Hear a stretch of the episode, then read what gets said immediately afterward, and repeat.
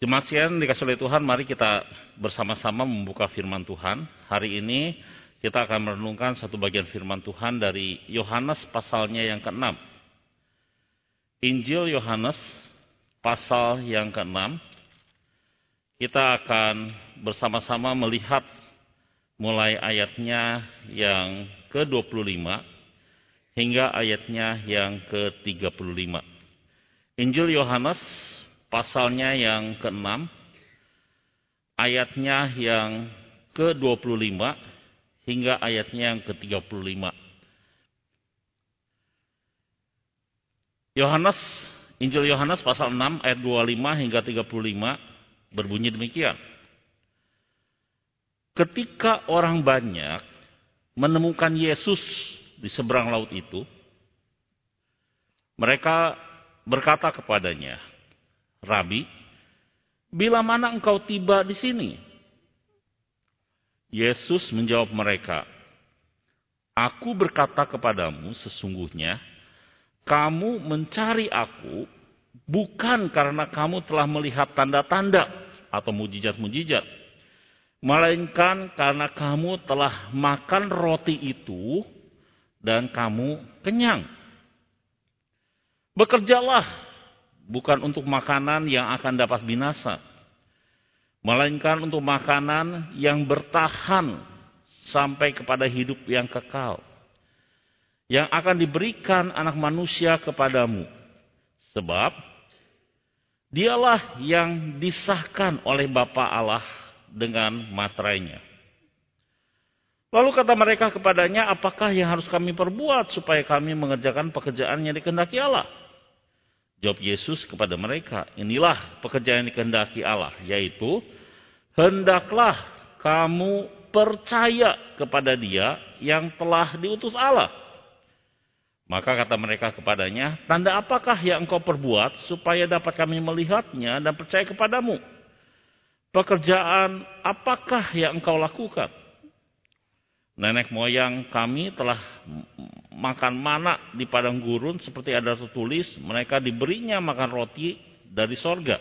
Ayat 32. Maka kata Yesus kepada mereka, aku berkata kepadamu sesungguhnya bukan Musa yang memberikan kamu roti dari sorga. Melainkan Bapakku yang memberikan kamu roti yang benar dari sorga. Karena roti yang dari Allah ialah roti yang turun dari sorga dan yang memberi hidup kepada dunia. Maka kata mereka kepadanya, Tuhan berikanlah kami roti itu senantiasa. Kata Yesus kepada mereka, Akulah roti hidup, barang siapa datang kepadaku, ia tidak akan lapar lagi. Dan barang siapa percaya kepadaku, ia tidak akan haus lagi. Sampai demikian pembacaan firman Tuhan. Jemaat sekalian dikasih oleh Tuhan, bagian ini dimulai dengan sebuah catatan ketika orang banyak, perhatikan kata itu, orang banyak pergi mencari Tuhan Yesus dan mereka menemukannya. Orang banyak pergi mencari Tuhan Yesus dan mereka menemukannya. Pernyataan ini adalah pernyataan yang sebenarnya luar biasa. Karena orang-orang ini sama sekali tidak diundang untuk datang. Mereka punya inisiatif sendiri untuk datang dan mencari Tuhan Yesus. Cuma sekian kesulitan Tuhan kalau kita melihat ini dari sudut zaman ini atau mungkin kehidupan gereja zaman ini, maka apa yang terjadi pada saat itu luar biasa bukan? Ada begitu banyak orang mencari Tuhan Yesus dengan inisiatif sendiri. Bukan diundang, bukan diajak, tetapi dorongan hati, inisiatif mereka pergi mencari Tuhan Yesus. Dan banyak sekali Dari sini kita melihat bahwa Tuhan Yesus boleh dikatakan berhasil memarketingkan dirinya sendiri.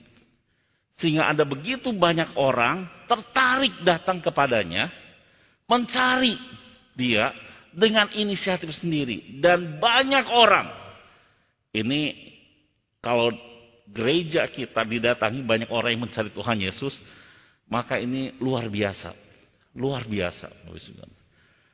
Tetapi yang mengejutkan adalah, walaupun orang itu banyak datang mencari Tuhan Yesus, tiba-tiba Tuhan Yesus berbicara terus terang kepada mereka.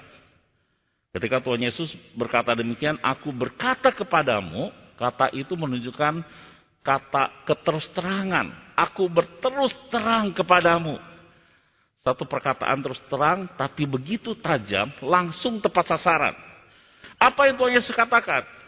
Sesungguhnya kamu mencari aku, bukan karena kamu telah melihat tanda-tanda. Melainkan karena kamu telah makan roti itu dan kamu kenyang. Mengejutkan bukan?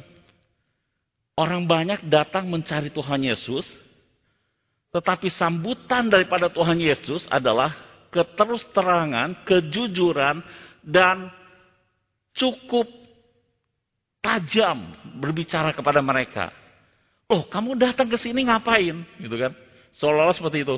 Saya tahu kamu datang ke sini itu untuk cari makan. Nah, Bapak Ibu dan Saudara sekalian dikasih oleh Tuhan, tentunya kita tidak perlu bertanya. Kok Tuhan Yesus tahu? Karena dia adalah Allah yang maha tahu. Sebagai Allah yang maha tahu, dia mampu melihat kedalaman hati manusia. Sebagai Allah yang maha tahu, dia mampu melihat setiap motivasi dari manusia yang datang mencari dia. Dia adalah Allah yang maha tahu yang melihat hati. Bapak Ibu dan Saudara sekalian, kalau kita membaca Alkitab, Alkitab selalu memperkenalkan tentang Allah yang melihat hati. Kita ingat kisah tentang pemilihan Daud, bukan? Allah berbicara bahwa dia melihat hati, bukan fisik. Artinya Bapak Ibu dan Saudara sekalian, di mata Tuhan, hati kita itu terbuka. Kita tidak bisa menyembunyikan apa pun yang ada dalam hati kita. Tuhan mengenal kedalaman hati kita. Tuhan mengenal kesedihan kita, kepahitan kita, sukacita kita, kemarahan kita, termasuk setiap motivasi kita. Tuhan mengenal hal itu. Jadi Bapak Ibu dan Saudara sekalian kasih Tuhan, kalau kita saat ini beribadah di tempat ini, atau melayani di tempat ini, termasuk saya yang sedang berkhotbah pada hari ini. Tuhan tahu motivasi kita masing-masing bukan? Untuk apa kita datang ke gereja? Untuk apa kita melayani? Tuhan tahu isi motivasi kita Bapak Ibu sekalian. Dan itulah sebabnya dia juga tahu motivasi orang banyak itu tanpa harus bertanya, tanpa harus mewawancarai, Tuhan langsung tahu bahwa orang banyak itu mencari dia bukan semata-mata mencari Tuhan Yesus sebagai pribadi. Tetapi dia mencari Tuhan Yesus karena mereka telah makan roti dan menjadi kenyang. Hal ini wajar sebenarnya Bapak Ibu sekalian karena kalau kita melihat perikop sebelumnya di pasal 6 ayat 1 Tuhan Yesus memang melakukan mujizat. Dia mengubah lima roti dan dua ikan lalu memberi makan lima ribu orang. Dan kelihatannya orang-orang yang mencari Tuhan Yesus itu hadir di sana dan menikmati roti dan ikan itu. Dan bagi mereka apa yang mereka lihat di dalam mujizat itu membuat mereka tertarik. Mereka berpikir demikian. Kalau seandainya ada orang yang mampu memberi makan, pasti ini orang yang luar biasa. Maka mereka pergi mencari. Bapak Ibu sekalian sekali yang dikasih Tuhan, inilah yang sebenarnya terjadi.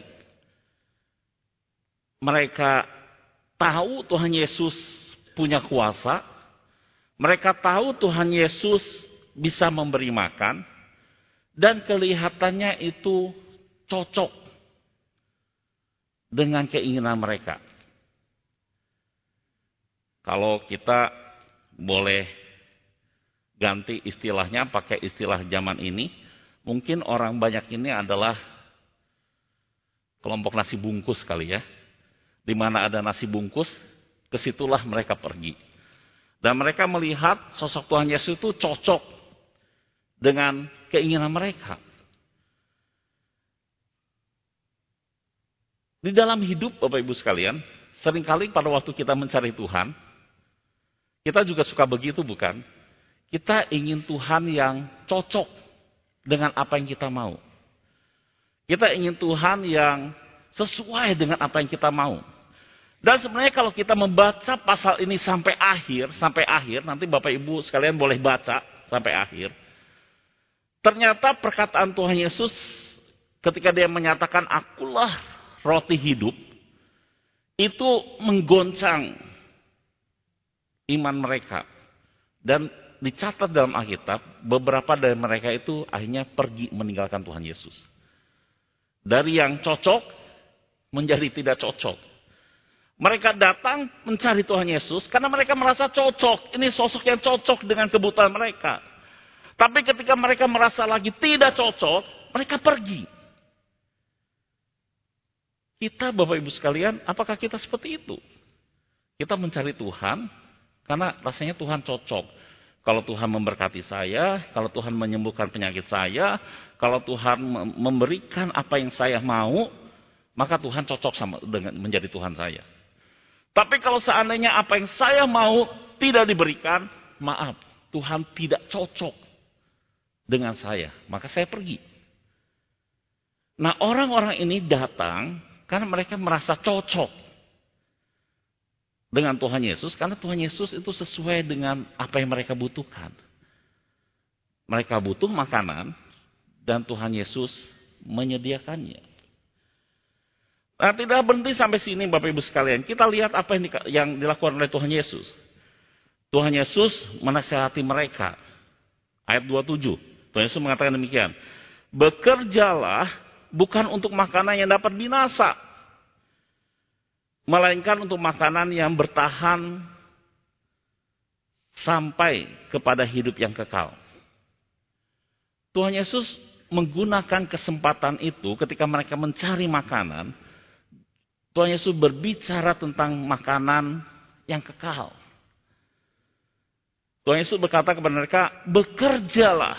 Bekerjalah itu Bapak Ibu sekalian bukan hanya sekedar melakukan pekerjaan, tetapi serius mencari, serius untuk melakukan, bukan untuk makanan yang dapat binasa, karena makanan yang kita makan pada akhirnya toh binasa. Kita akan meninggal dunia suatu saat nanti. Tapi Tuhan Yesus mengatakan, bekerjalah, seriuslah mencari untuk mendapatkan makanan yang sampai kepada kehidupan yang kekal. Kalau kita membaca seterusnya, Tuhan Yesus menggeser mereka, membawa mereka untuk semuanya tertuju kepada dirinya. Sehingga di ayat 35 tadi, kita membaca bahwa Tuhan Yesus memperkenalkan dirinya juga sebagai roti hidup. Roti itu adalah makanan pokok untuk bangsa Israel. Mereka harus punya roti dalam kehidupan sehari-hari. Karena roti, makanan pokok, roti juga adalah kebutuhan untuk mereka mempertahankan hidup. Nah Tuhan Yesus memakai ilustrasi ini, gambaran ini untuk memperkenalkan dirinya, akulah roti hidup. Artinya, selain mereka butuh roti untuk kehidupan sehari-hari, mereka butuh hal yang rohani. Mereka butuh kehidupan yang kekal. Mereka butuh keselamatan. Mereka butuh Tuhan Yesus sebagai hal yang mempertahankan kehidupan mereka secara rohani sampai ke dalam kekekalan. Nah Tuhan Yesus kelihatannya mulai menggeser dari mereka mencari makanan. Tuhan Yesus ajak mereka untuk melihat kepada dirinya sebagai pribadi yang juga adalah juru selamat.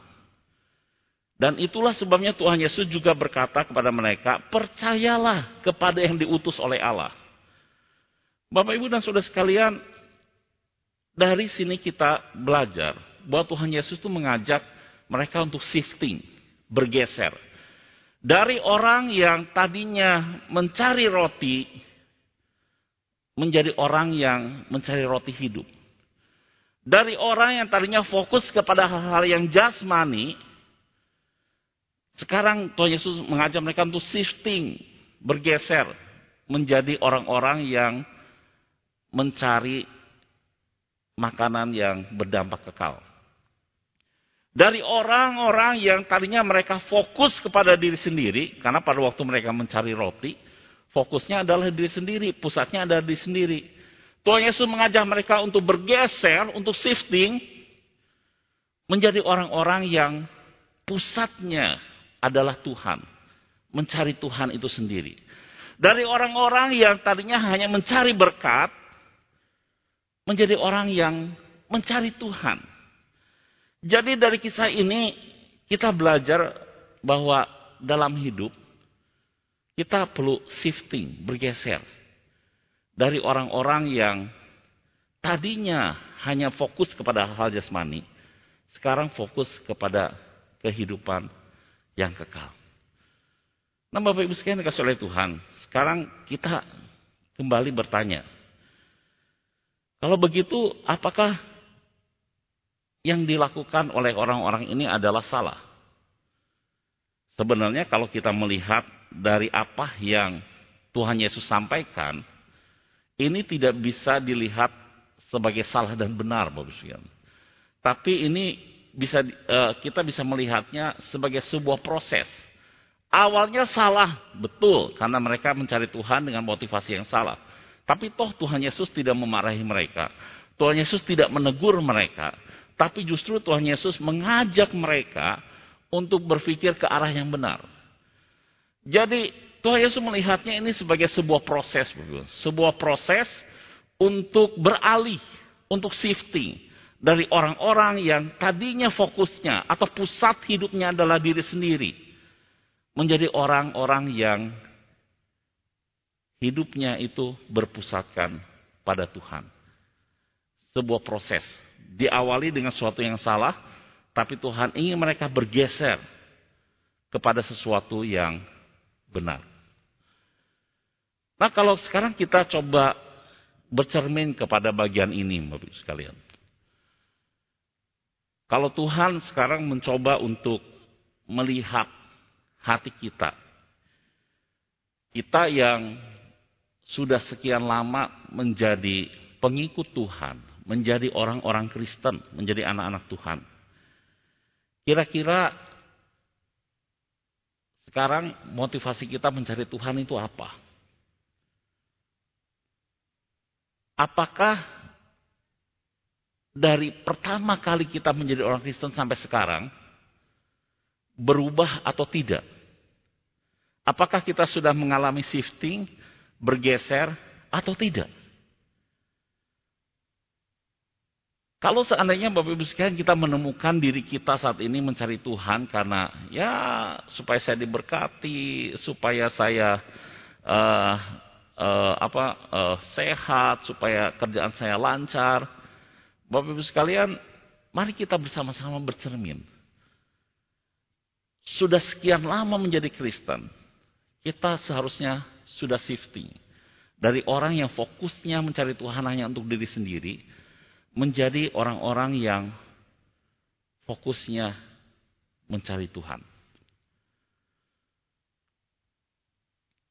Bernard uh, Claire Fox, uh, nggak tahu penyebutannya benar atau tidak, tapi uh, seorang bapak gereja bernama Bernard Claire Fox, dia menyebutkan bahwa di dalam mencintai Tuhan itu ada empat, empat tahap, Bapak Ibu sekalian.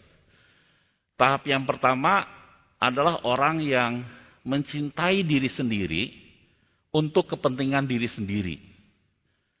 Tahap yang kedua adalah orang yang mencintai Tuhan, yang tadi mencintai diri sendiri untuk kepentingan diri sendiri. Tahap yang kedua, dia mencintai Tuhan untuk kepentingan diri sendiri. Yang ketiga, dia mencari mencintai Tuhan untuk kepentingan Tuhan. Dan yang keempat, dia mencintai diri sendiri untuk kepentingan Tuhan.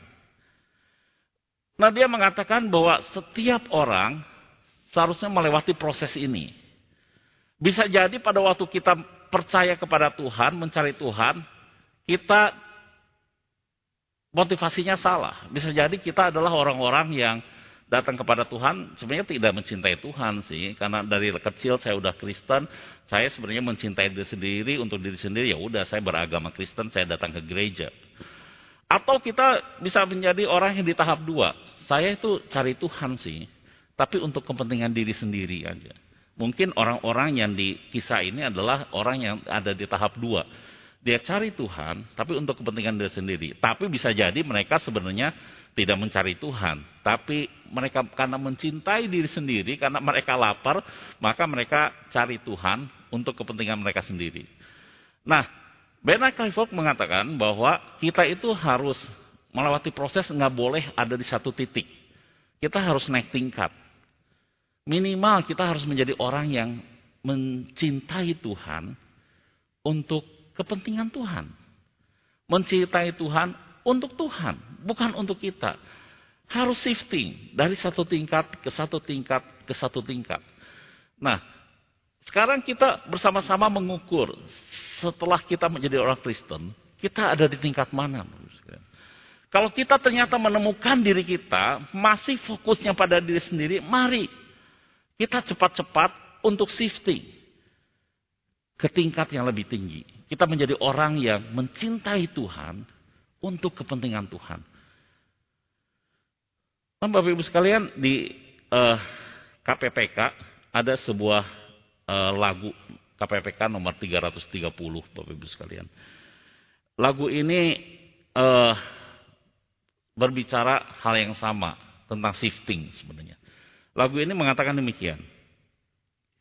Dulu ku mau berkat, kini ku mau Tuhan. Dulu ku merasa Kini firmannya. Dulu hanya terima, kini memberi. Dulu ku penderita, kini penyembuh. Lagu ini mengajarkan kepada kita bahwa kita harus shifting.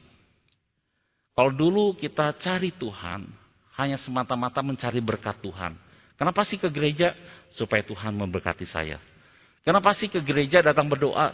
Saya lagi punya banyak masalah, saya datang kepada Tuhan. Ini nggak salah. Sekali lagi ini nggak salah. Saya tidak mengatakan ini salah. Ini tidak salah. Kenapa saya datang kepada Tuhan?